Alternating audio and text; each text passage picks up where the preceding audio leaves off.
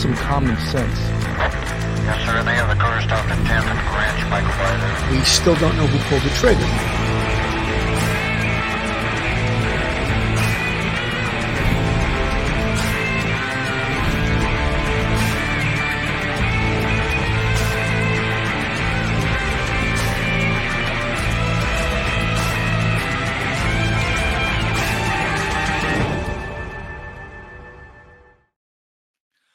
Everyone, and welcome to Police Off the Cuff Real Crime Stories. I'm your host, retired NYPD Sergeant Bill Cannon, a 27 year veteran of the NYPD. And today on the show, we have two wonderful uh, co hosts. I can't call them guests really because they're sort of frequent flyers. Straight out of Brooklyn, retired NYPD Sergeant Phil Grimaldi. How you doing today, Phil? You promoted me, Billy. I'm not a sergeant. I'm a detective. A detective. Why? Well, we, we also have. Uh, he's not out of Brooklyn. I think he may be out of the Bronx. But we have retired NYPD Sergeant and Professor Michael Geary. How you doing today, Mike? Good, Billy. Thank you for having me. Hey, it's a it's a pleasure, guys. You know, when they went to the hearing on this case on Thursday, we were all thinking that uh, there wasn't going to be much coming out of that hearing. You know, and the biggest thing that came out of it was the fact that the defense attorney asked for a six month stay, so they don't have to be in court until June twenty sixth. And folks may ask, well, why did they do that? Well, because the defense has a hell of a lot of investigating to do. All of the information that has come forward in the probable cause affidavit, and even more information and evidence that hasn't been released, the defense is going to try to come up with some doubt because we know in our system of justice, the prosecution must prove a case beyond a reasonable doubt. So, what is a good defense attorney doing right now? Well, she, it happens to be a she in this case, she's going out there with a bunch of private investigators and maybe some other attorneys, other legal aid attorneys, to try to find information that create doubt. And what is the biggest area that they can uh, create doubt in? Well, how evidence was processed, whether or not we can rely on certain scientific evidence. They're going to, the only way they can, in their opinion, uh, fight this case is to fight the evidence and somehow discredit the evidence. Difficult to discredit scientific evidence, but that is what their job is be because they got to create doubt. And when the prosecution wants to uh, prove something beyond a reasonable doubt, it's the defense's job to prove uh, that it didn't happen. Just create some doubt. Phil, you want to uh, jump in on this and comment? Yes, absolutely. Now, th- I'm going to comment on some of the evidence that we do now know from the original uh, probable cause affidavit. They're talking about video evidence of the vehicle. Now, one of the first things that a defense attorney is going to bring out is when they play that video, uh, can you make out who the occupant of that vehicle is? The answer is going to be no on most of the occasions, unless they have video evidence that shows clearly that it is Brian Kohberger at the wheel of the vehicle. Now, I don't think that that's going to be the case. Video, uh, you know, moving vehicles is not that great. Although uh, high definition, you can pick up license plates and stuff like that. Uh, again, they're going to bring up uh, whether or not it's actually Brian in that car. They're going to try and create this mysterious unknown perpetrator. Uh, perhaps he gave his car to someone else. Uh, they're going to try and bring that type of a uh, doubt into the uh, uh, prosecution at trial to try and put the finger on somebody else. I think they're going to run with what Brian said when he was arrested. Uh, has anyone else been arrested uh, in this case? So they're going to create this other unknown third party or second party perpetrator. Uh, that's going to be one of the things they're going to uh, probably attack. And I think with the cell phone evidence, again, just because it's his cell phone and it's pinging at specific locations and times, they're going to make the argument that perhaps uh, it was someone else uh, in possession of his cell phone. They, they're not going to be able to say 100% that it was Brian's cell phone in his hand at the time that it was pinging, although we're going to have a reasonable uh, assumption that it's his because he never reported it lost or stolen. And when he was arrested, he was in possession of it. So, again, there's going to be both sides trying to prove and disprove specific parts of the uh, technical evidence as well as the, uh, uh you know, the forensic evidence. Absolutely. Professor Mike Geary, uh, I like everyone to know not only are you a criminal justice professor and a retired NYPD sergeant, but you also happen to collect a law degree somewhere along the way there. So you're also you're also an attorney. Mike, uh, I'd like you to comment on uh, what Phil was just talking about. And after you do comment, already the defense is presenting something that, in my mind, uh, is a little bit outrageous. They're claiming there's a co-defendant, or they're creating they're creating this co-defendant with absolutely no proof of it. But we'll get to that uh, Mike, why don't you comment on some of the things that Phil was talking about? Yeah, I think the DA, the DNA evidence is is so strong that the only way that they can really attack the evidence is perhaps by looking at irregularities in the collection, the retention, the testing, and the results. But we've talked about this before. I don't think so that it'll be very successful because the the practice of collecting DNA and processing it and identifying a, a match has been going on and been, you know, perfected over the course of, you know, 30 years. So I don't think they're going to get far. But again, remember, all they have to do is is convince one juror, not 12, just convince one out of the 12 that maybe the DNA wasn't collected properly or wasn't analyzed properly. Um, as far as the cell phone uh, pinging evidence, I'm I I would imagine that they will want to seek all of the cell phone pinging from different towers in the area uh, from August, from, from the time that you know school began till the end of the semester, in the hopes that there are other um, sort of trails of a few other cell phones driving by that house numerous times.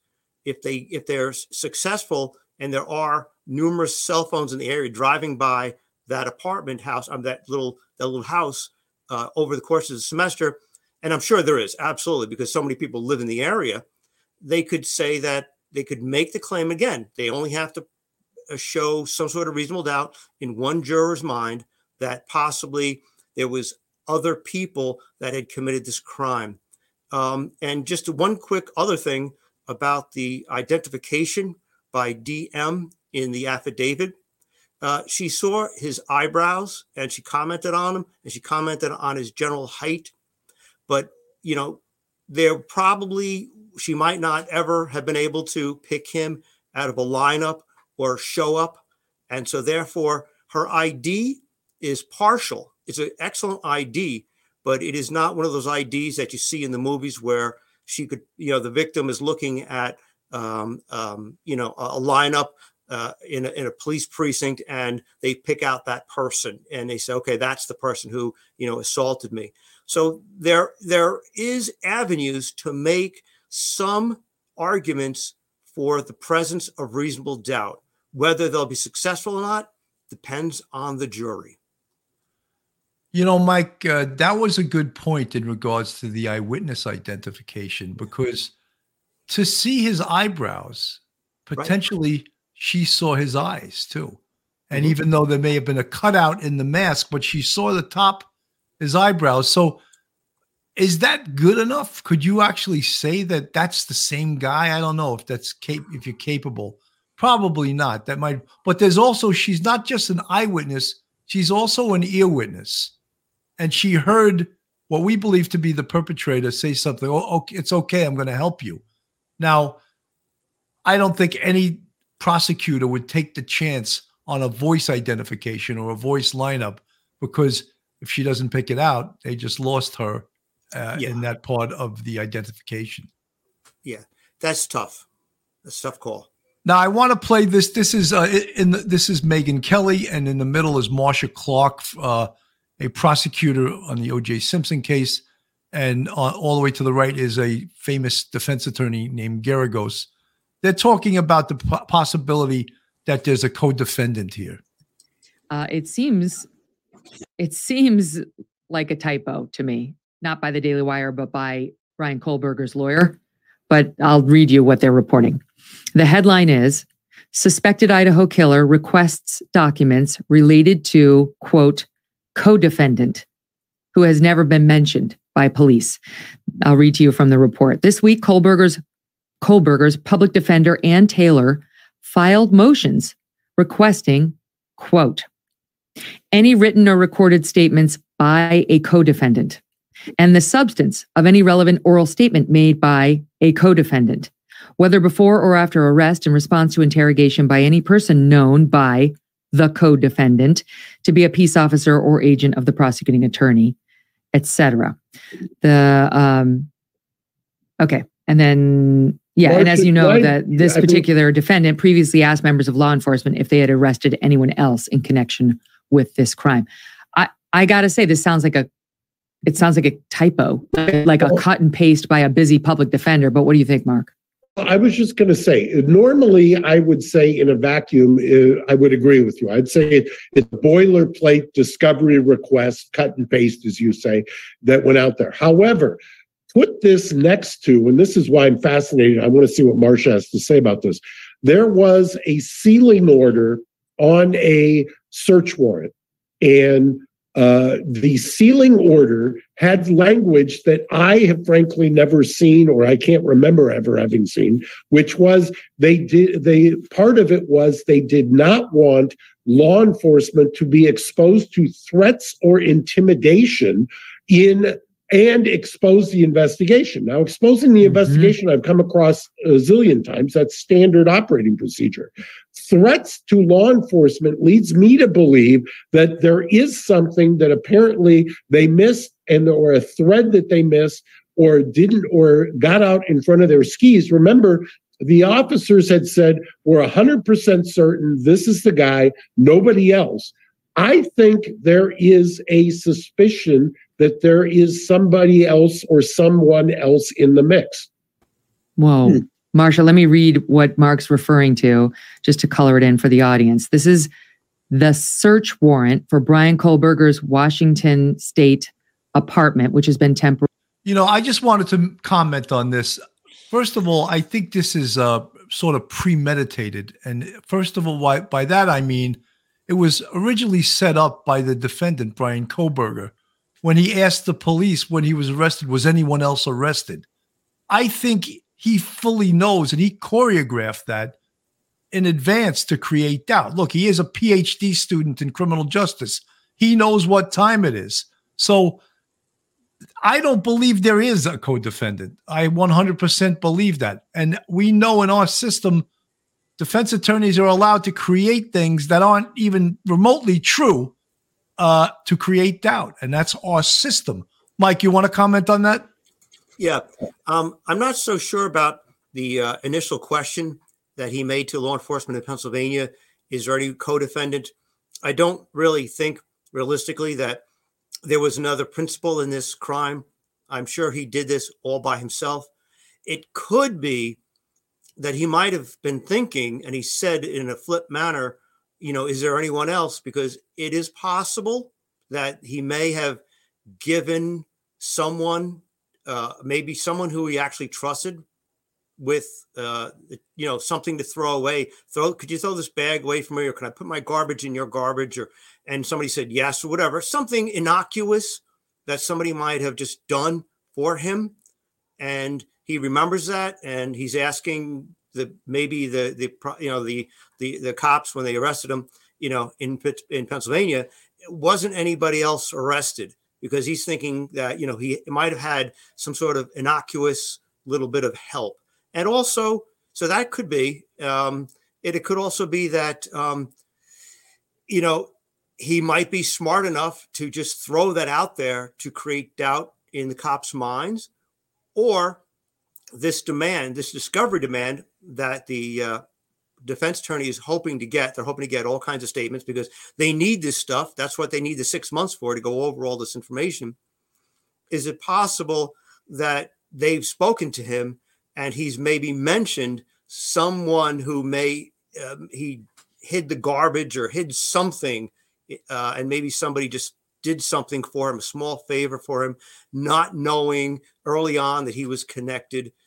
Uh, it's hard to tell, but uh, it, they they're dying for that discovery material so they can really get some flesh onto their strategy. Absolutely, Phil. What what's your opinion on this? Well, uh, you know, I, am agreeing with Mike saying perhaps there is someone that, like you said, innocuously was asked to throw something out or get rid of some evidence. But again, we don't know what was on his home computer. Now, we know that there's a possibility that he may have been chatting online and discussing whether or not the sheet was left. We don't know for certain yet if that was him, but perhaps there could be some type of a dark website that he was on, perhaps a cult like group that was talking about murders and and maybe uh, his uh, reference to uh, was anyone else arrested? Could have been that. Maybe he believes that uh, his online chatter could have led to the police uh, you know catching up with him. Again uh, we don't know what it is that they're trying to protect, uh, what evidence is recovered from that Washington uh, University apartment where he lived. Uh, but there's so many possibilities. I think that um, if that is him talking online, perhaps it could be that he was involved in some dark web uh, chat room and they talked about these uh, horrific murders. You know, there's a possibility, but I, I, tell you, my feelings are, and we're going to connect some of the dots later on with uh, the the post specifically that Papa Roger post. If that's him, uh, and we'll go over it later. I'm not to ready to go to that yet. If that's him, I believe he's got big problems because I don't think the defense wants that to be him. And if you're not familiar with it, it's someone that was posting on on the internet about the crime and gave out information before it was ever released. So if that turns out to be Brian Kohberger, and they can prove that very, very easily by it being produced by his computer, the internet service provider. They could already have that information. So, a lot of things that we're talking about right now, the defense doesn't have access to because the discovery has not yet been released and has not yet been given uh, to the defense. So, when they get a lot of this stuff, we'll have answers to some of this. Temporarily sealed. Um, that's been sealed. They they ha- they haven't shared with us the search warrant. They've shared with us the affidavit that was in support of the arrest warrant, and it was very detailed. But for some reason, they're sealing the search warrant for the guy's apartment, which was requested on the same day as the arrest warrant, uh, December 30th. But now we see why they're sealing it. They say this is going to remain sealed until March 1st, potentially earlier, but as of March 1st for now. Um, this is what they they said in asking for the sealing prosecutors and police. Premature public disclosure of the details in this law enforcement investigation will create serious and imminent threat to effective law enforcement and could result in the premature end of this investigation, which could create a threat to public safety. Hmm. What are your thoughts? I think they are many. what what Mark has said um, is a potential, but let me tell you about some of the background in the development of this case. This case kind of went crazy on social media, and a lot of people were in there speculating about others that may be involved, and then out out and out dogpiling these people um, with no evidence, nothing but speculation, imagination, and just putting together two plus two and equaling eight. Um, and so some very innocent people got dogpiled for at least a few moments on the internet. And by moments, that could be days, I'm not sure. So there, it has been going kind of uh, in its way viral. And people looking for attention, which always happens on the internet, are coming out skewing all of these theories about who might have done it and why they did it. Um, and that is a danger to any investigation. It's a danger to law enforcement because um, it encourages people to come forward who really have nothing relevant to say. It encourages, it discourages people from coming forward who actually have something important to say. Um, and it, of course, might uh, subject law enforcement themselves to all kinds of threats and and horrible uh, responses on the internet. Uh, this has become now a force in our criminal justice system. It, it lurks around the edges and sometimes it even um, invades to the middle. So we have a very serious problem with that. And I think that uh, sealing would be an appropriate way of tamping it down. You just don't want to let out information that could be the way you catch a liar or the way you spot the truth. Those details are the way you test what witnesses say. And if you let those details out, you run a very real risk of skewing the investigation. But Mark, don't you think? I mean, the the warrant in support of the affidavit in support of the arrest warrant is 18 pages long. We have so many details from that. Why allow that one out into the public domain, but not this one? Well, I I don't disagree with you at all. I was speculating, and that's all we do here, I guess, but I was speculating that the defense might have requested that that be remain sealed. Uh, but I you know, the cynic in me thinks that because the officers in the police department had taken so much heat, as Marcia describes it, that they wanted to show, and the, the one of the, the, I believe it was the chief, had indicated once it was unsealed, they they would be vindicated, so to speak. And I suppose that that's one explanation. I still think there's something else going on here. I suspect that there is another source profile of DNA or something else that was found at the scene. I just don't think, you know, the I when you take a look at the timeline of this and you know that there is a DoorDash driver there at 4 a.m. and you know that there is a spotting by DM as they call the person in the affidavit of somebody in the hallway. There's just, I believe that there is more here than meets the eye, and uh, we're just not going to see it. And I think it's one of the reasons that the defense so readily said they would waive time until June on their speedy trial rights of the preliminary hearing. So, look, we all discussed this. They're talking about, the, of course, the warrant on his uh, Washington apartment uh, Washington State apartment. Uh, we all think, and I mean, well, I'll speak for myself, that they recovered some things in that warrant that uh, are potentially, you know, grand slam and, and the case, you know, the, the computer. The computer has got to be just a tre- treasure trove of evidence. You know, if he turns out to be, and we've discussed this before, and we'll get into it a little more later. If he turns out to be that character uh, named Papa Roger. The defense wants no part of that. They want no part of that. So as this as more and more information gets released, it seems like it gets worse and worse for Brian Kohberger. And of course, he's innocent to proven guilty. But there's already, even with the limited amount of evidence they put out there in the probable cause affidavit, it is, is a lot of lot of evidence. Mike. Yeah, I think the uh, you're right. The defense always seems to take it on the chin every time there's a little bit of evidence that involves Kohberger from the uh, initial uh, affidavit to support the uh, arrest warrant.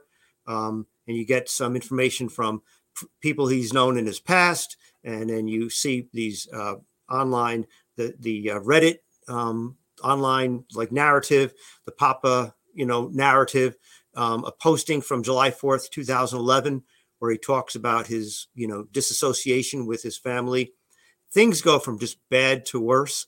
And I think what they're trying to do, you know, remember the, the lady who's in charge of his defense, she she she knows what she's doing. She this isn't her first uh, capital case, and I think what what uh, is necessary and proper for law enforcement, you know, in on one hand to protect the uh, the investigation, and people's names and identification from online harassment, it the secrecy surrounding it loans itself to conspiracy theories about a second individual who was actually a principal who you know they could make out to be the getaway driver or, or the the person who was really part uh, know knew all along what was going on.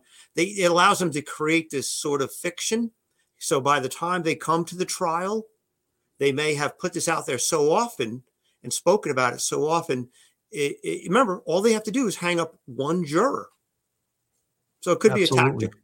You know, look, we followed this since November 13th, and we saw all of the conspiracy theories. Uh, all there was there was tons of them. You know, the food truck guy, uh, oh, yeah. the guy, the neighbor who you know was going to law school. He looks suspicious. You know, he's the guy. The boyfriend, he didn't answer the phone. You know, so you could see how it takes on a life of its own when the internet runs with it. And then there's people that just invent stuff themselves, Phil, what's your what's your thoughts? Well, Bill, I'm glad you brought that up. The conspiracy theories might be the simple explanation for why they're sealing this search warrant that was done over at his Washington apartment. There was so many things flying around on the internet from the very beginning about this case that they perhaps wanted to preclude any of these conspiracy theories from going forward. Now, I don't think it's wrong of me to assume or you or Mike that there's going to be a treasure trove of evidence against Brian Kohberger related to that apartment. It's apparent that he was doing surveillance in and around the location where the murders took place from August. So, what, uh, you know, we don't have to take a giant leap to think that he was perhaps on his computer doing the same thing. Maybe perhaps looking on uh, real estate sites to look at the location, maps, different things like that, searches. So, again, did he have evidence that he transferred from the crime scene back to his apartment? Those are all very, very powerful things that we have to explore. And I just want to piggyback one of the things that Mike said early on with regard to DM.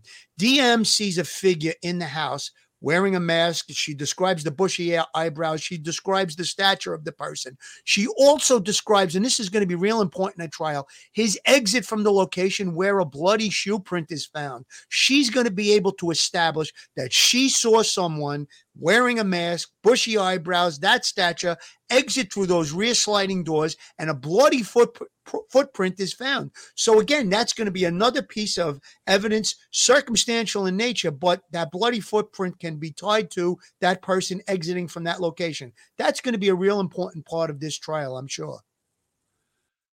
You know, very important. And someone in the chat just said this, and thank you for saying this. It's a possibility that the DoorDash driver could have seen Brian Kohberger.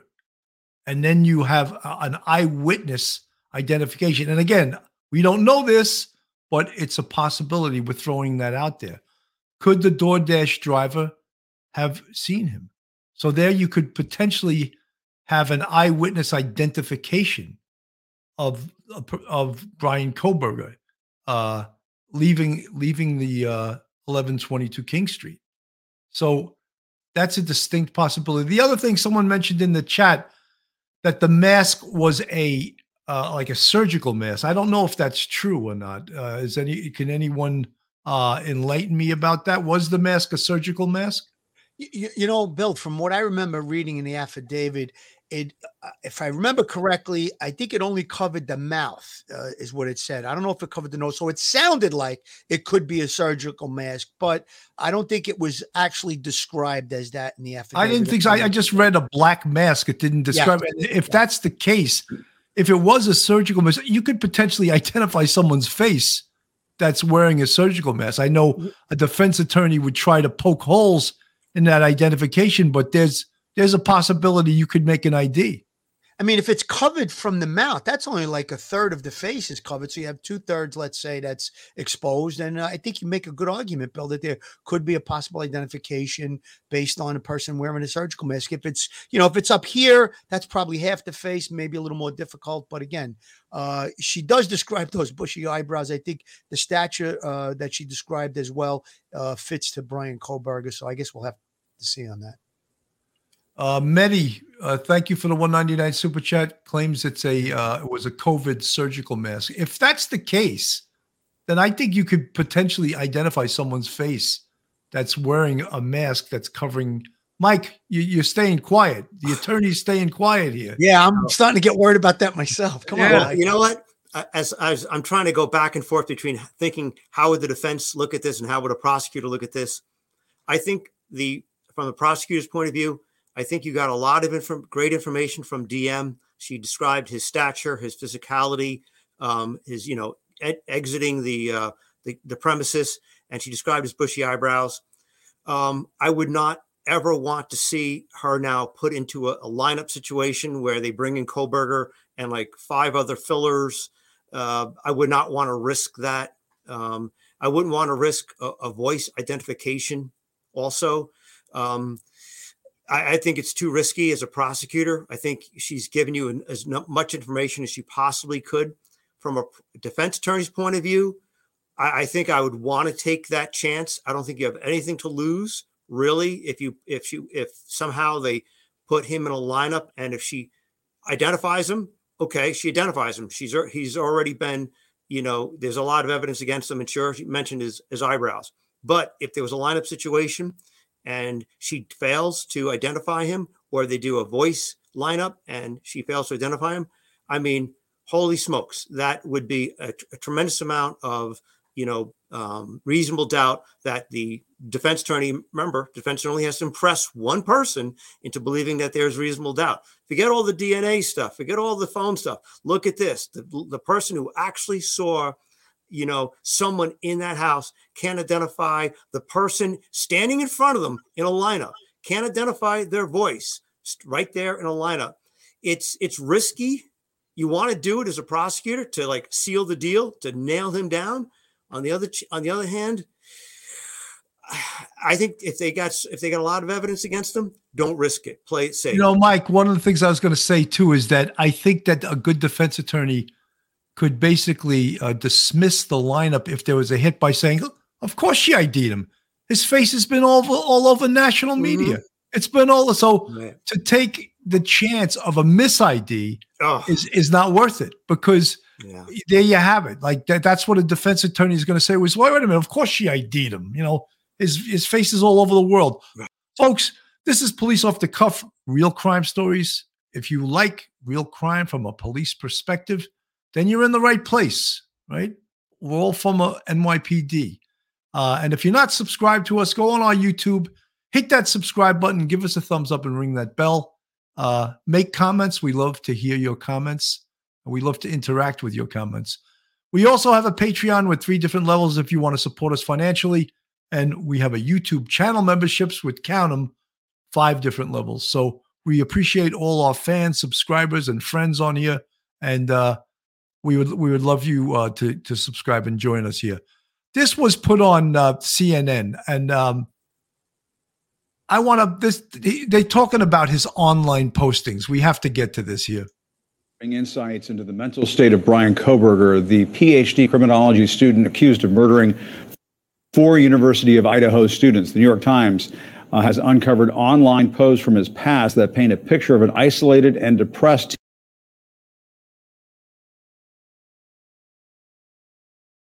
teenager. In one post, Kohberger writes, I can say and do whatever I want with little remorse. And in another, uh, as I hug my family, I look into their faces. I see nothing. It is like I am looking at a video game. Kohberger is currently being held on four counts of first degree murder and the fatal stabbings of uh, Kaylee Goncalves, Madison Mogen, uh, Xana uh, Kernodle, and Ethan Chapin. Joining us now is CNN Chief Law Enforcement Analyst John Miller and retired FBI profiler uh, Kathy Canning Mello. She's also an instructor of criminology at uh, the University of North Carolina at Wilmington. Uh, Kathy, uh, let me start with you first. How typical is it to learn that a suspected killer viewed their own life as it were a video game without emotion? I mean, when you hear about something like that, some of this starts to make sense.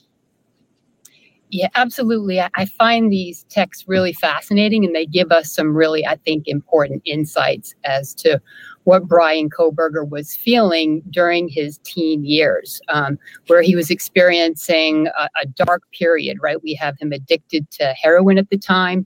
He's talking about suicidal ideation. He's talking about uh, this lack of emotion that certainly we see evidenced at the crime scene.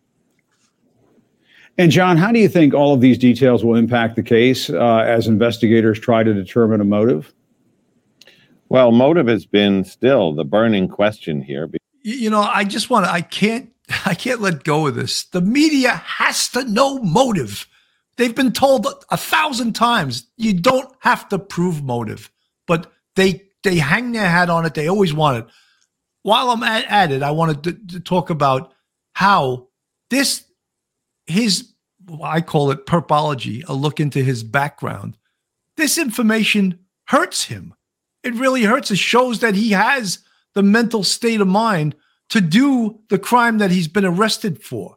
So this, uh, you know, definitely hurts the defense. I can't see the defense attorney wanting wanting this information out there. Mike, Bill, he's this, he's describing himself as a textbook sociopath. No emotion, little remorse. It says lack of conscience on, in the description of sociopath. So he's he's already making the case that he's a sociopath way before he commits any of these murders. absolutely, Yeah, Bill, uh, can I uh, follow Phil? absolutely. Yeah, I think really, yeah, this there's no way this this relevant revelation of this material helps Coburg in any way uh, because it's going to be you know irrelevant for for the decision by the jury whether or not um, he did it or not uh, because it there's no insanity to defend insanity defense in Idaho. The only way it could possibly be relevant and help him is if he actually is found guilty of capital murder and the jury then has to decide murder uh, you know the death penalty or life behind bars without possibility of parole then i think if i'm the defense attorney i want that information before the jury i want them to know that he has had trouble associating with human beings and and he struggled with this for like you know 13 years before he actually committed the homicides Good point. um, but as far as the trial is concerned, I think the revelation here would absolutely hurt him. I agree totally. Absolutely. Great point. Because there's still no indication that he knew any of the victims and it is such a, a personal and hateful crime. And yet you know as kathy could underscore when i mean every offender in the serial killer or mass murderer um, field is going to be highly individualized. Each one is different that's a given. And yet there are common traits that run across these offenders and one of them um, and he kind of reads us through this in these emails is uh, an inability to feel sympathy, um, no relationship with empathy, uh, an inability to feel guilt or remorse, which of course is is the combination, the emotional cocktail that allows them to do the things they do, and then to be able to repeat those acts uh, again if they're not stopped. And, and John, uh, this detail in the Times that the suspect became fascinated with criminal psychology, said he hoped to provide counseling for high, high profile criminals. I mean, that is that's a wrinkle uh, that you don't see in many of these types of cases. At least You know, of. Jim, Yeah. this is highly unusual, but it's also, in this case, there are so many things that really beg to be dug into more. If you look at the the posting he did as part of his master's project, asking criminals to come in and be interviewed with him as the coordinator about the psychological traits of decision making during their crimes. What were you thinking when you did this violent act? How did it make you feel? What was your plan? What, if anything, did you leave behind? On one hand, you could say that was a study, although the structure is very non academic. On the other hand, you could say that this was, um, as, uh, as Mary Ellen O'Toole posited uh, last night, uh, this was an act of voyeurism, meaning these interviews would uh, allow him to immerse himself in, in feelings that he was having by experiencing them through others. Uh, that is disturbing. And, and Kathy, uh, the New York Times says that one of Kohberger's friends told them, or told this individual, he suffered from a neurological condition called visual snow, uh, where people see scattered dots like static on a TV. And, and one of the posts says, and I'm reading here, uh, it is as if the ringing in my ears and the fuzz in my vision is simply all the demons in my head mocking me. It doesn't sound good. No, uh, it sounds very disturbing, but we're going to have to have, I think, more deep interviews of people who know Brian well in order to understand that condition that he had and any impact it might have had on his behavior at the time or later in, in life. And if the condition still exists, we don't know that. So I think it's going to be incumbent upon prosecutors, investigators, and it's great now that they have a few more months to do this, to to conduct these long behaviorally oriented interviews. When I was in the BAU, we had an instrument called the General Assessment Questionnaire that had 100 questions that probed into areas of an individual's life, their their personality traits, their hobbies, their attitudes, uh, and and it was uh, meaning to get more insight about their behaviors because we have some, you know, casual contacts that said, you know, he's charming. Well, do we really know he's charming? Does he lack empathy? Um, is he cunning and man- manipulative? Um, you know, is he controlling? Uh, does he harbor misogynistic feelings? All of these things are, are going to be evident in people that know him well. Certainly, we're getting some indications of his personality through his online persona, but we need to understand him offline as well, because at some point, the prosecutor is going to have to paint a picture of this individual to a You know, we had spoken about this uh, very very early on, and we we used New York City words, New NYPD terminology, the perpology, and this is the study of his background. And they're doing a deep, deep dive, and every time they dig a little deeper, they find out things about him that don't disprove that he did this, uh, lend proof that he did this. I'm reading a lot in the chat, and you know, people like complaining about the crime scene. There's not enough evidence. They haven't released one hundredth of their evidence yet. One of the most important things, and we've talked about this ad nauseum, is the autopsy. The autopsies have never been released. That is a the, the amount of evidence potentially that was recovered during the autopsy is is un, is unbelievable, and uh, including potentially the perpetrator's DNA, including fibers, uh, potentially. Well, it obviously shows what type of knife was used by the wounds, and a lot of folks aren't happy with the touch DNA on the button of the of the sheath. That's that's not good enough for, for a, a lot of people, but I'm sure it's not all they have. And what I'm referring to uh, commonly in the criminal justice field and the law field is called the totality of the circumstances, the totality of the evidence, all the evidence. Let's not jump to conclusions. Many people are not happy with the pings that shows he was in the yard. they want the ping to be in the living room. I mean, come on, stop. you know, Billy, we're not even uh, privy to uh, what uh, DNA or forensic evidence was recovered from the victim's hands. Uh, we know that the hands were probably bagged and examined. We know that uh, at least one or perhaps more of the victims uh, had defensive wounds, meaning that they fought back. So again, uh, we don't know what evidence, like you said, was recovered from the autopsy. Now, just in the apartment alone, he could have transferred evidence back to uh, the apartment. Perhaps he took a souvenir uh, a lot of these serial killers will do things like that. There was a dog in the in the apartment where the murders took place. There could have been dog hair on his clothing that was transferred back to the location, or even in his car. Those are all the things that we don't know at this point. And I'm sure, like you said, there's going to be a treasure trove of evidence implicating Brian into this murder. Absolutely, Pamela White. Thank you for the uh, two dollar super chat. I, have seen the um, the NBC show, and I've seen um, some of the ABC show in regards to this case.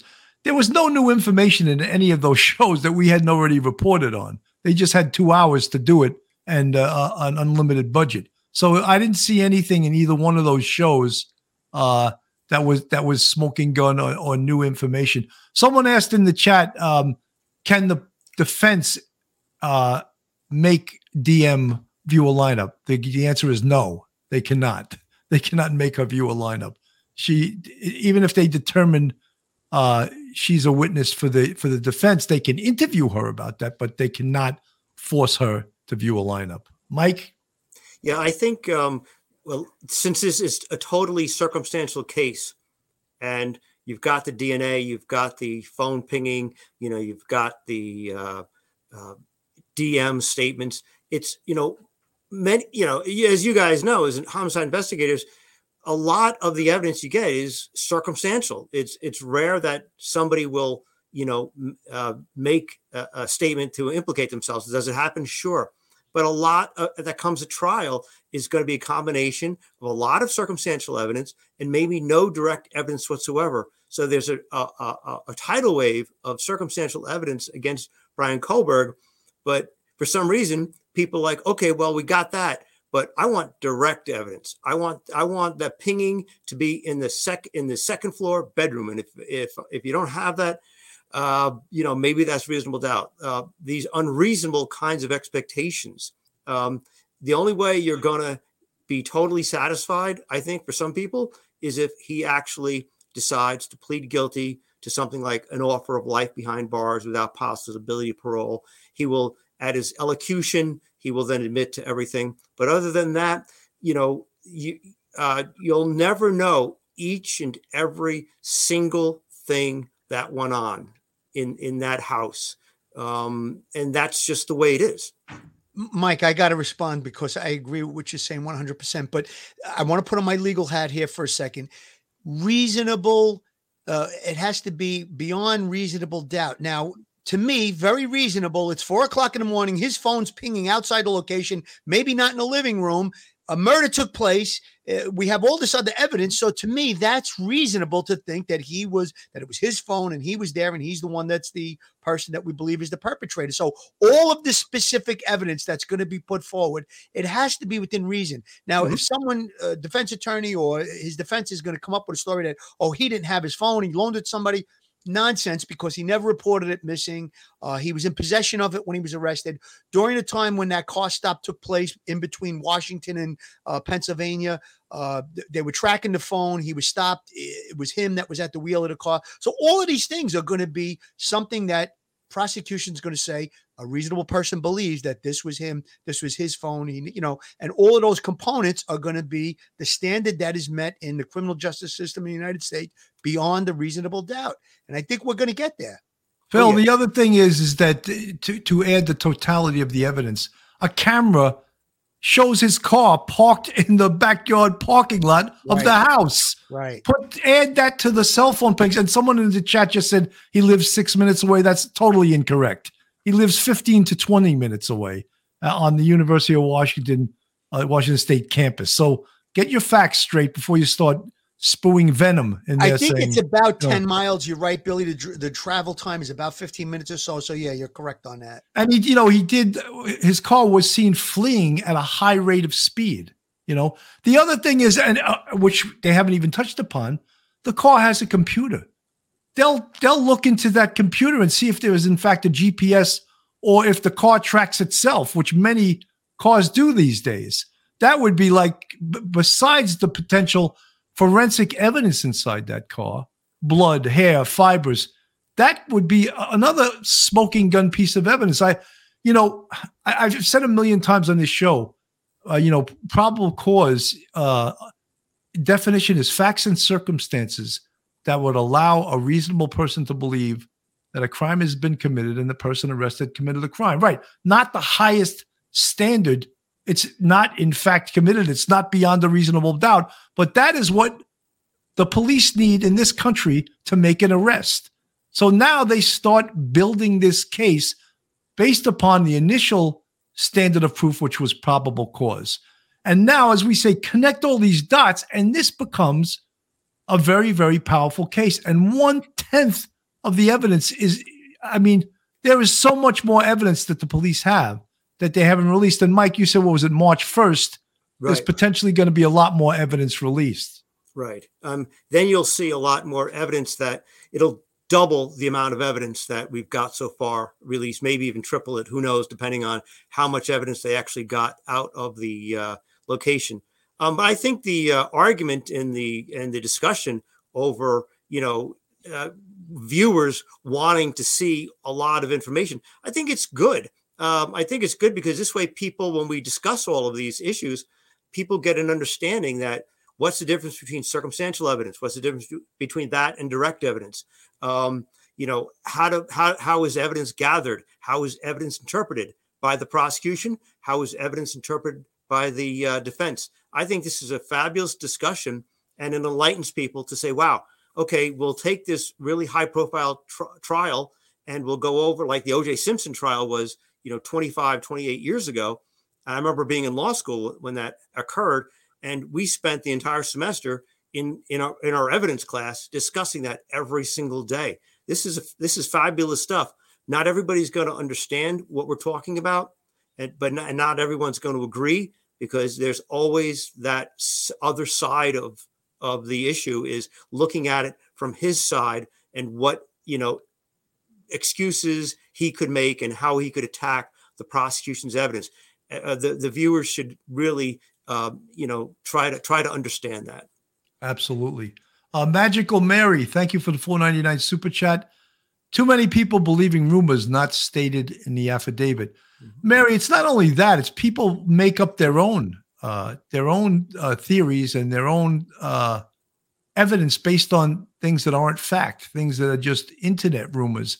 And that's one of the reasons when they talk about, you know, 14,000 tips or whatever the amount of tips they, they got on this case, that was problematic in itself because we know from being investigators, tips, maybe five or 10% of them are any even good whatsoever.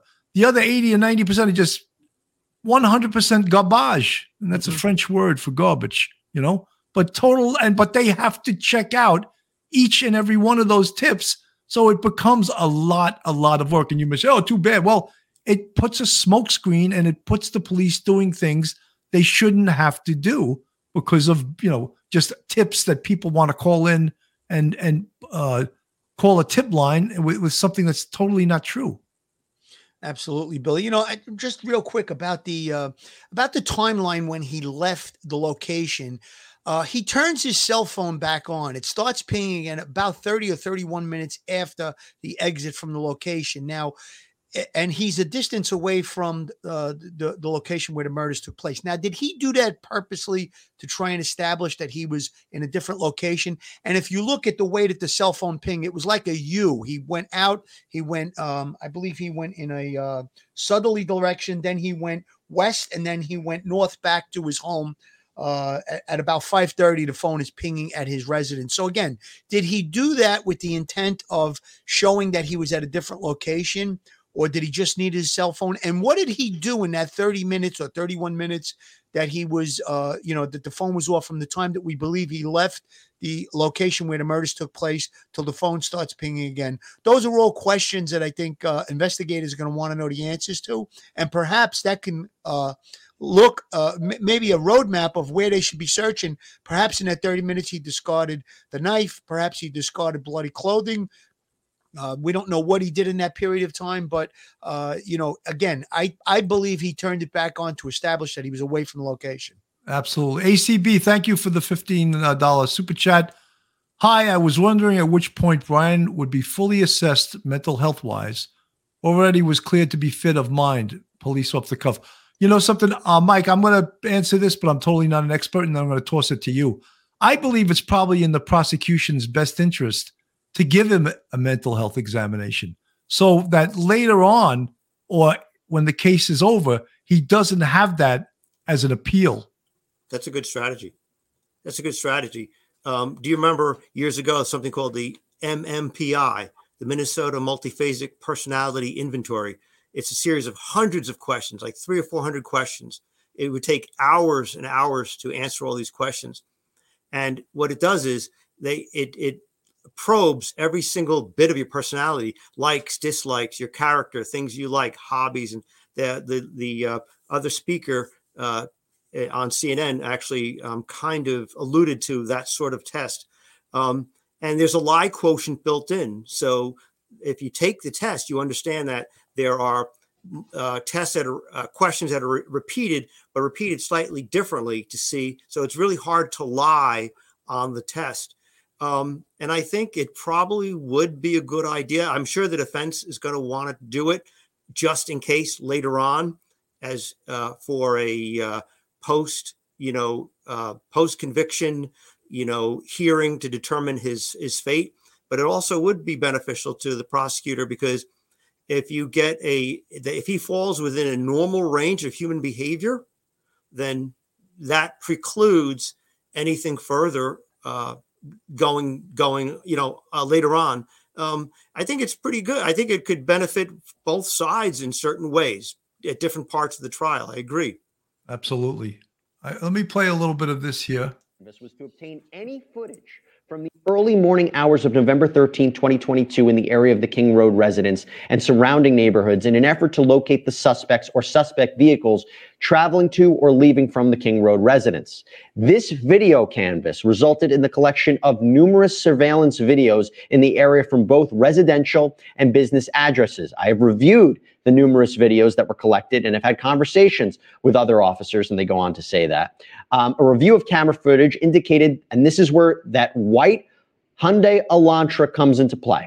A review of camera footage indicated that a white sedan, hereafter suspect vehicle one, was observed traveling westbound in the 700 block of Indian Hills Drive in Moscow at approximately 3:26 a.m. and westbound on Styner Avenue at Idaho. Idaho I just want to comment quickly on that the title of suspect vehicle one. I don't know why the hell they named it that. What that does, it, it makes people think, oh, is there a suspect vehicle two? Like, why did they name that car that? It really should have just been suspect vehicle, period. Period. Mike?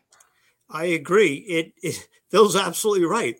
Uh, name and you're right. Naming it that way with that unique title opens up just one more thing to uh, one more line of argument for the defense attorney to say Absolutely. there was definitely a co-conspirator because this is suspect vehicle one and there's somewhere out there a second suspect in vehicle number two definitely Yep.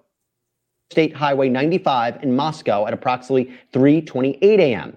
On this video, it appeared suspect vehicle 1 was not displaying a front license plate. At this point, they didn't know it was the the um, the vehicle that we now know, the white Hyundai Elantra. This is how they first were able to identify. So what we know now is after the fact, of course, is that suspect vehicle one they're referring to didn't have a front plate because the car was registered in Pennsylvania, which does not require a front plate. Which also is another little suspect thing is that all of a sudden he decided to register it in Washington, in the state of Washington, and someone had raised the fact that oh the it, it expired. Oh, so he re-registers it after he's charged with killing or that he knew he had committed this i would put it that way that he killed four people and he's going to re-register his car Five five days after the murders, Billy. Five days after the murders. right so i think that also is suspect why did he re-register his car because in case that plate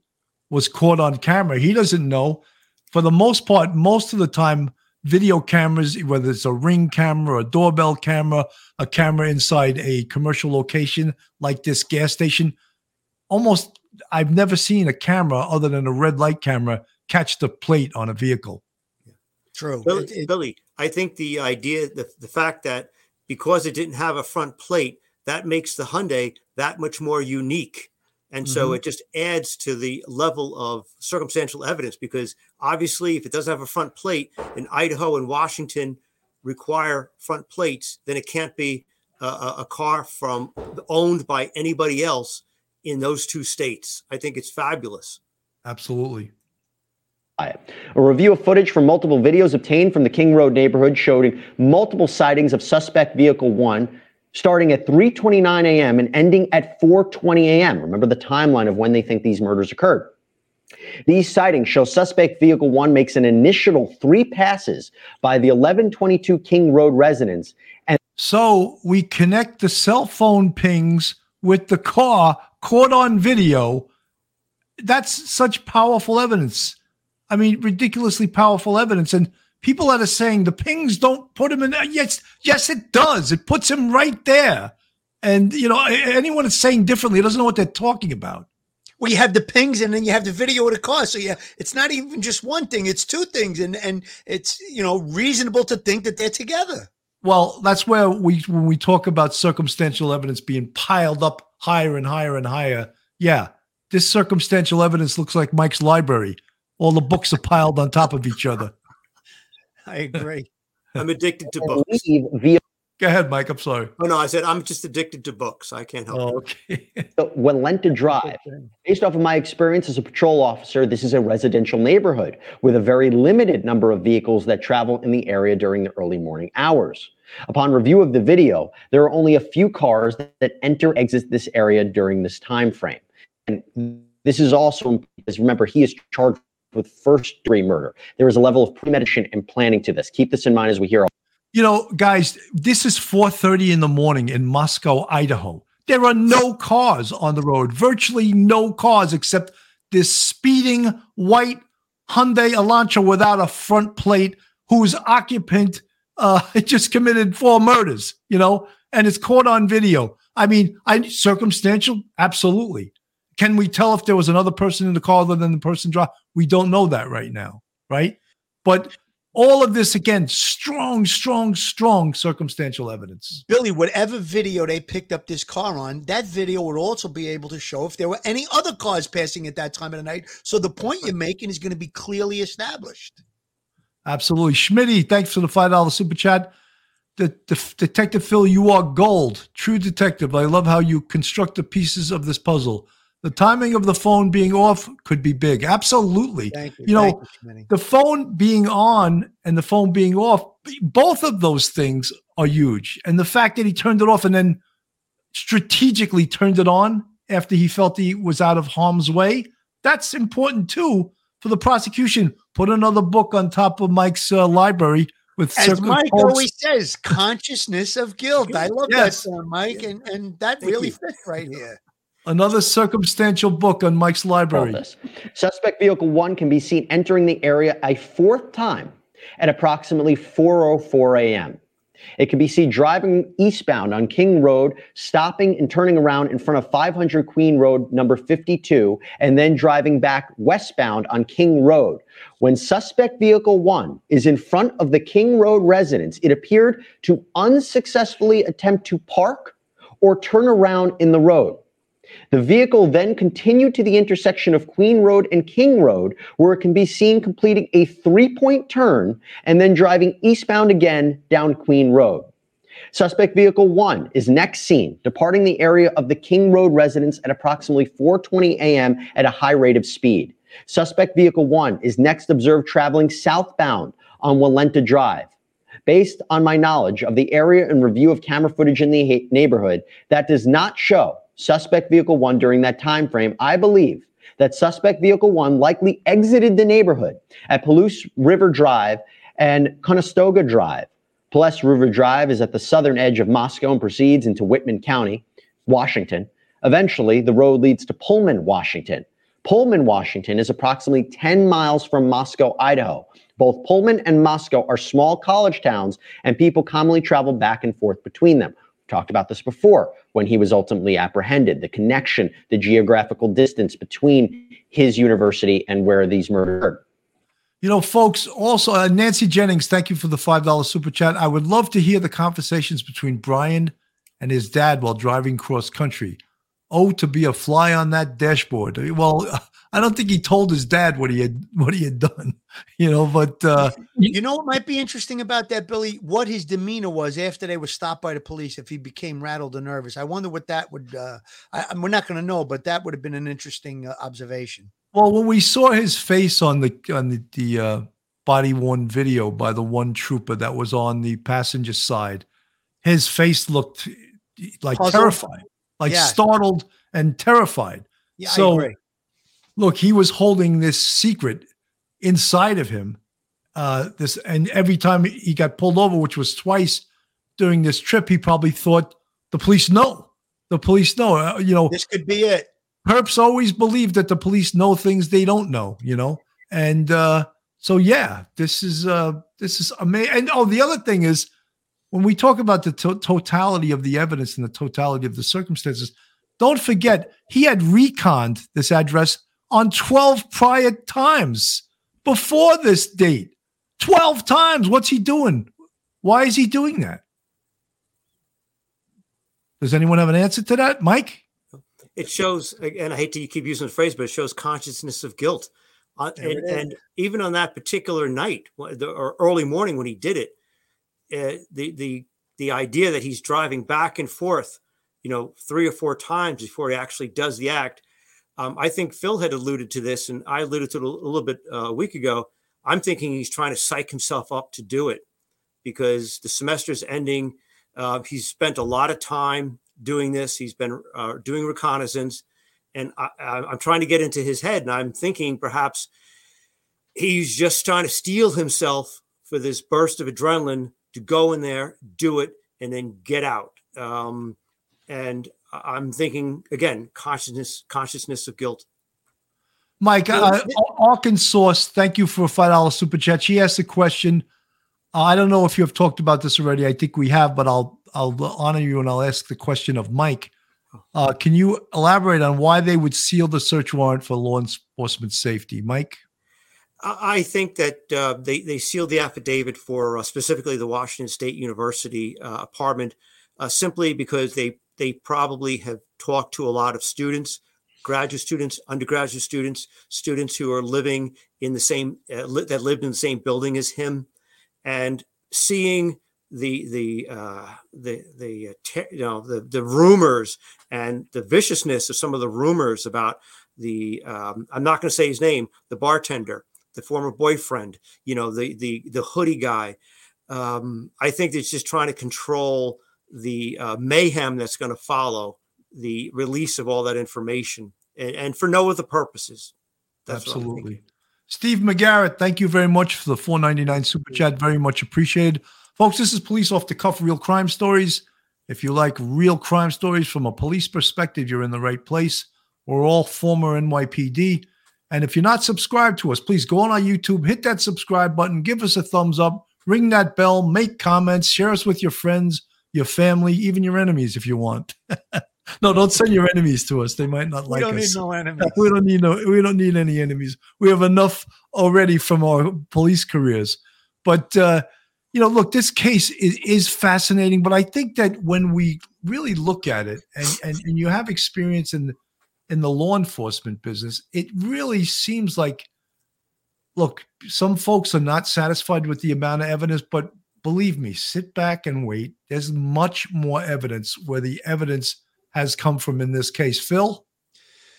Joe Murray, attorney at law, have you found yourself in a jam? Are you in need of legal counsel in the New York area? Do you need a victim's advocate? Well, Joe Murray is your man. He's not only an experienced trial attorney, he's also a retired 15 year member of the NYPD. He literally knows both sides of defense. His website is jmurray-law.com. His telephone number is 646 838 1702, or you could email Joe at joe at jmurray-law.com. Joe is a, a big supporter of police off the cuff real crime stories and a very capable and competent criminal defense attorney. You know, Phil, you used, uh, and I, I don't think you were familiar with, or you knew what you were doing, but you used the Oh, double entendre. You use a double entendre. You said Defense. a top defense. He comes, he knows both sides of you know, defense. sides of defense. That's a Bronx D A. I was waiting for you to catch that, Bill. I was waiting. Not defense, defense. No knows Defense, and you he used the. Brooklynism. We love Brooklynisms on this show. Well, uh, uh, amazing. Yeah, I was waiting for you to catch that because I've been doing I- that for. I caught it. I don't know if you ever used it before, but let, us go I, back. I have, I have. I've been saying it consistently for mm, probably about the last ten times or so. But uh, I'm glad you caught that. Shows that your true uh, detective abilities. That's right. But, I'll- let me make a quick it. comment about about what we were just talking about. Uh, that Mike was talking about, you know, uh, regarding the, the recon of location from August. You know, uh, he had this insatiable appetite to kill manifesting inside of him. He did extensive, extensive uh, research into serial killers, criminality. So again, it was almost like protocol that he would do this type of recon. And I think that you know the point that you made, Mike, that it was building in him, it was manifesting inside him. I think that's a great point. Jeff B, thank you for the $5 super chat, and I appreciate your kind comment. If NBC was smart, they would put you guys on national television. Keep up the good work.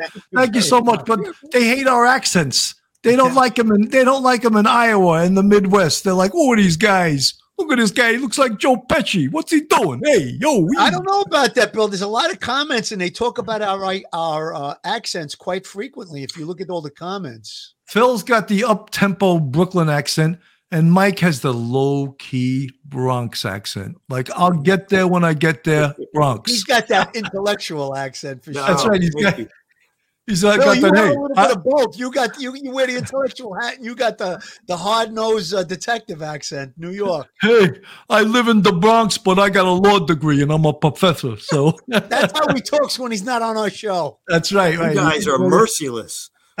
Oh man. He- when he's on our show, he's very articulate. He's very slow. He's almost like a Midwestern professor. You know? I guarantee when he gets excited, his New York comes out. I'm sure of it. My my girls tease me about that because I say coffee, butter My over here. I can't help it. Yeah, yeah. You know, when I went to college in Buffalo, they always would point out like the words, like you just said, some of the words that we say with our New Yorkisms, you know. And I remember I took a course in French literature one time, and the teacher like looks at me, and goes, Where are you from? And I go, I'm from New York. He goes, No, no, no, no, no, no. You're not from New York. Where? Where in New York? I go, Long Island. He goes, That's it. He goes, I knew you had a different because I grew up on Long Island, and Long Island accent is actually different than than New York City, Bronx, Brooklyn, all of that stuff. So yeah. he actually picked that out, you know. So uh, let me just play a little bit more of this because this is a very well informed uh, on, on law and crime. They this is a, a great report. Let me just play a little bit more of it. Law enforcement officers provided video footage of suspect video, vehicle one to forensic examiner. Identify the year, make, and model of these unknown vehicles. The forensics examiner, and they go into the forensics examiner's uh, background and experience. After reviewing the numerous observations of suspect vehicle one, the forensics examiner initially believed that suspect vehicle one was a 2011 2013 Hyundai Elantra, but upon further review, he indicated it could also be a 2011 2016 Hyundai Elantra. As a result, investigators have been reviewing information on persons in possession of a vehicle of this type. Investigators were given access to video footage on the Washington State University WSU campus. This is how they were able to connect the car to Kohberger. If we have some more time, I'd like to get into it before we take our break. So let me do this real quick. Okay, so we're not going to take breaks. I'm going to continue that video indicated that at approximately 2:44 a.m. on November 13th, 2022, a white sedan which was consistent with the description of the white Hyundai Elantra known as suspect vehicle 1 was observed on WSU surveillance cameras traveling north on Southeast Nevada Street at Northeast Stadium Way. At approximately 2:53 a.m., this is again before the murders, a white sedan which is consistent with the description of the white Elantra known as suspect vehicle 1 was observed traveling southeast on Nevada Street in Pullman, Washington towards SR 270. SR 270 connects Pullman, Washington to Moscow, Idaho. The camera footage from Pullman, Washington was provided to the same FBI forensic examiner. The FBI forensic examiner identified the vehicle observed in Pullman, Washington as being a 2014 2016 Hyundai Elantra. At approximately 5:25 a.m., this is after the killings, a white sedan, which was consistent with the description of suspect vehicle 1, was observed on five cameras in Pullman, Washington and on the WSU campus cameras. The first camera that recorded the white sedan was located at 1300 Johnson Road in Pullman. The white sedan was observed traveling northbound on Johnson Road. Johnson Road leads directly back to West Palouse River Drive in Moscow, which intersects with Conestoga Drive. I mentioned those streets before. The white sedan was then observed turning north on Bishop Boulevard and northwest on SR 270. At approximately 5:27 a.m., the white Elantra was observed on cameras traveling northbound on Stadium Way at Nevada Street. They go on to talk a little bit more about where it goes. They provided a map uh, showing what the campus looks like and kind of what the area looks like. They go on to say on November 25th, 2022, MMP, MPD, Moscow Police Department, asked area law enforcement agencies to be on the lookout for white Hyundai Elantras on the area. On November 29th, 2022, at approximately 12:28 a.m., Washington State University police officer Daniel Tiengo queried white Elantras, Elantras registered at WSU. As a result of that query, he located a 2015 white Elantra with a Pennsylvania license plate, LFZ 8649. This vehicle was Brian Kohberger. Boom. How unbelievable is that? Right. And again, let's talk about circumstantial evidence.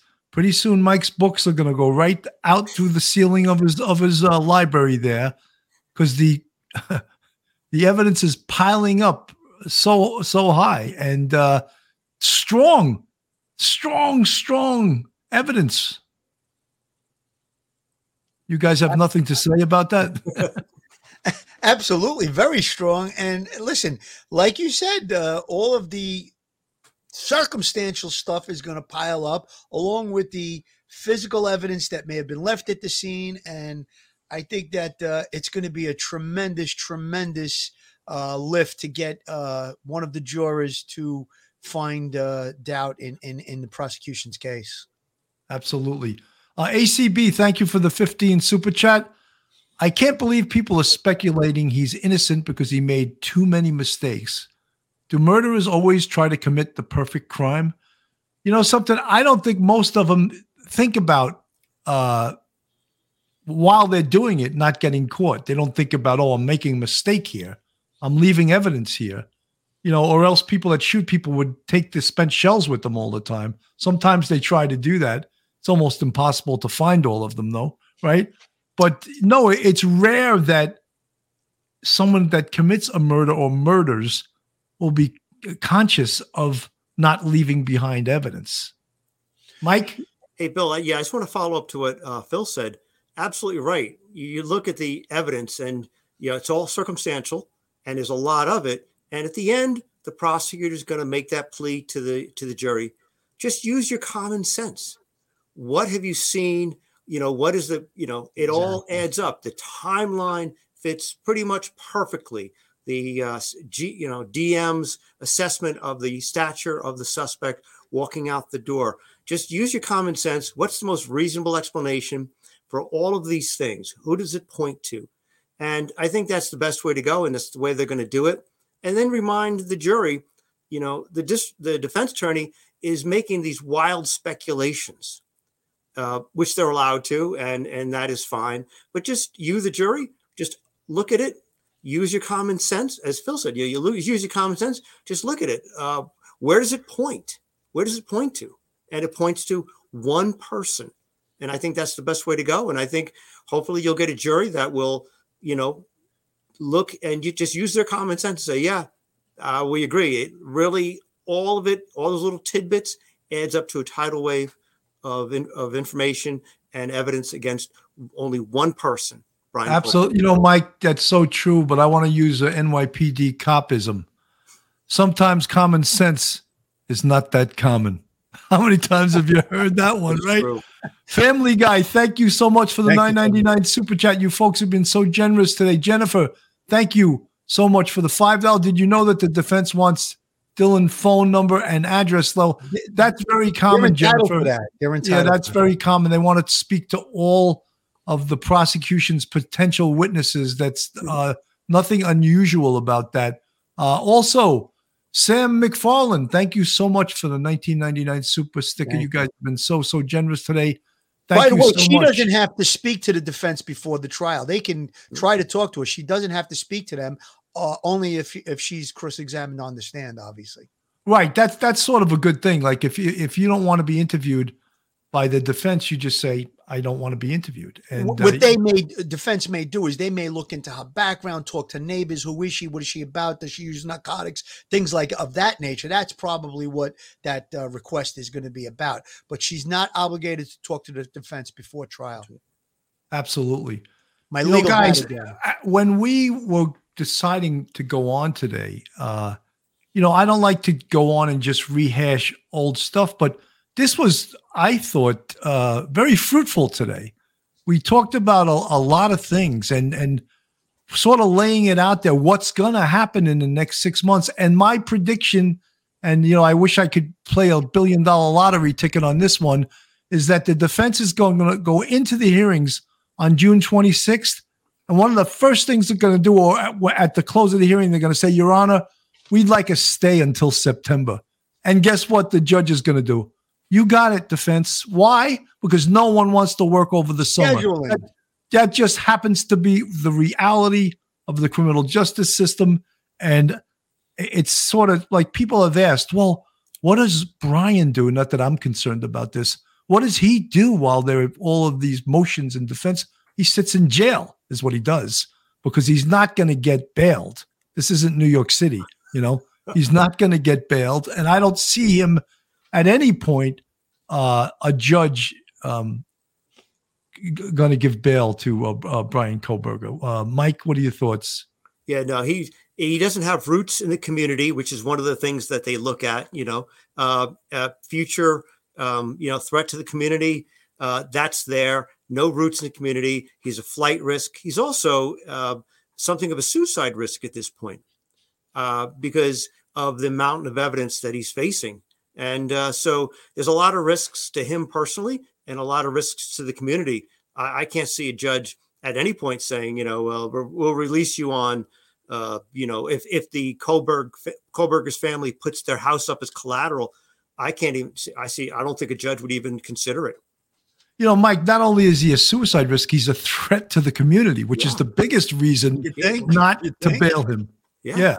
and he's No community ties, suicide risk, threat to the community. Oh yes, let's bail him. This is New York City. Give him bail, and in fact, give him his gun back too. You know, I'm I'm referring to New York City. I'm being sarcastic, but it's not far off. Uh, with Right. the bail laws in New York City are absolutely ridiculous. You know, So- Billy, when you look at the uh, some of the uh, postings that we've seen of him, when you look at him, you know, I claim that I've met the devil and I've met serial killers in the in the interview room, and I really believe that they were the devil. I think if you look at him, you can almost see that, and I would be uh, very, very interested in hearing.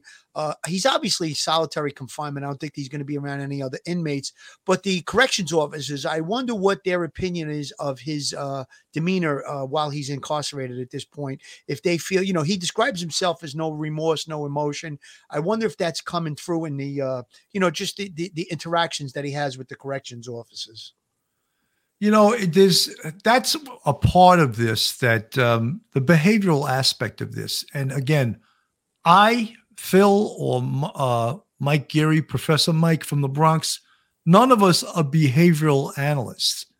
And in the beginning of this, I was just like, ah, this is smoke and mirrors. But you know something? Now I think it actually works in the favor of the prosecution.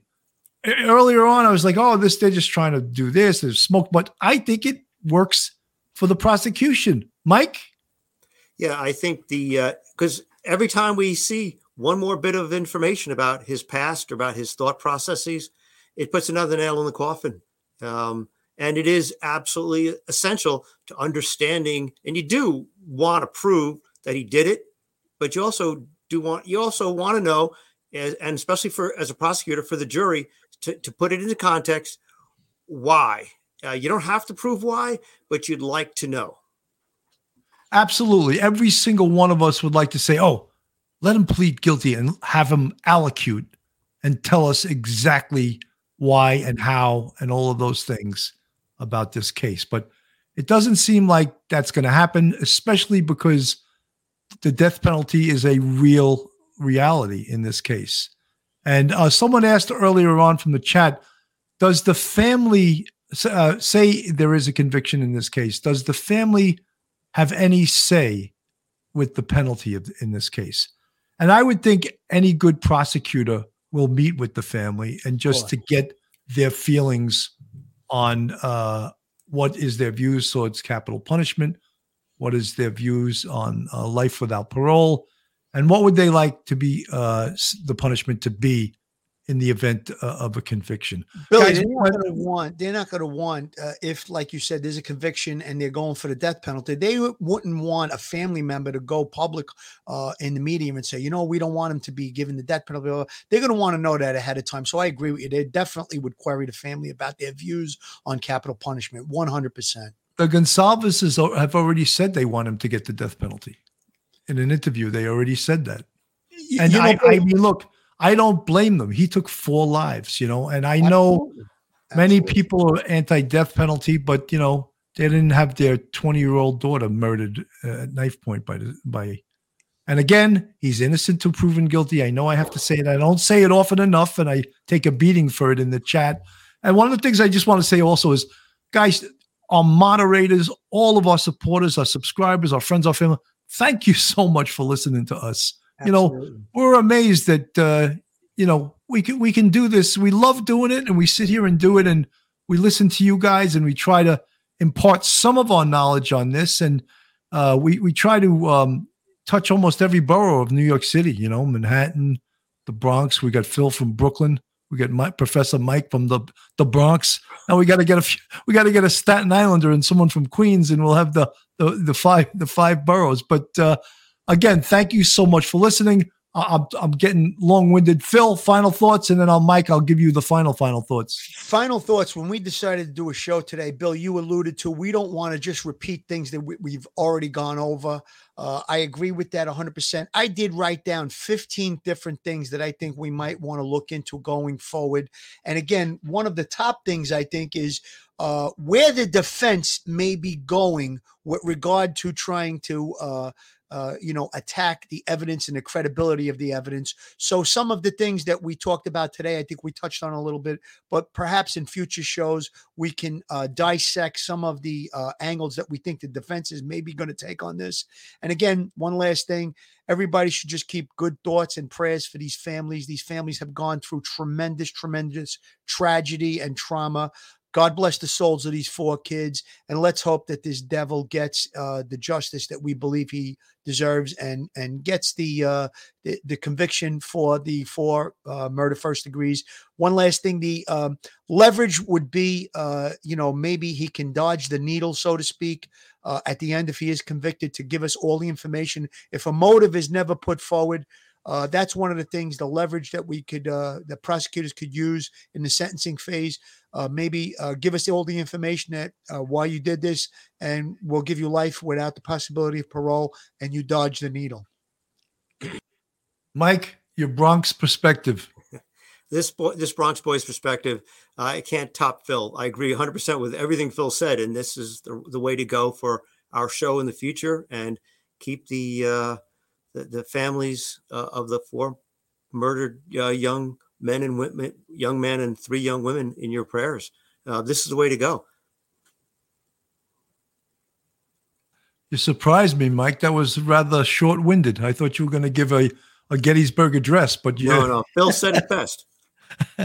That's okay. Folks, again, uh, on behalf of myself, uh, retired Detective Phil Grimaldi, retired Sergeant, and Professor Mike Geary, thank you so much for listening today. God bless and uh, stay safe out there. Stay safe, everyone. Take care, everybody. One episode just ain't enough.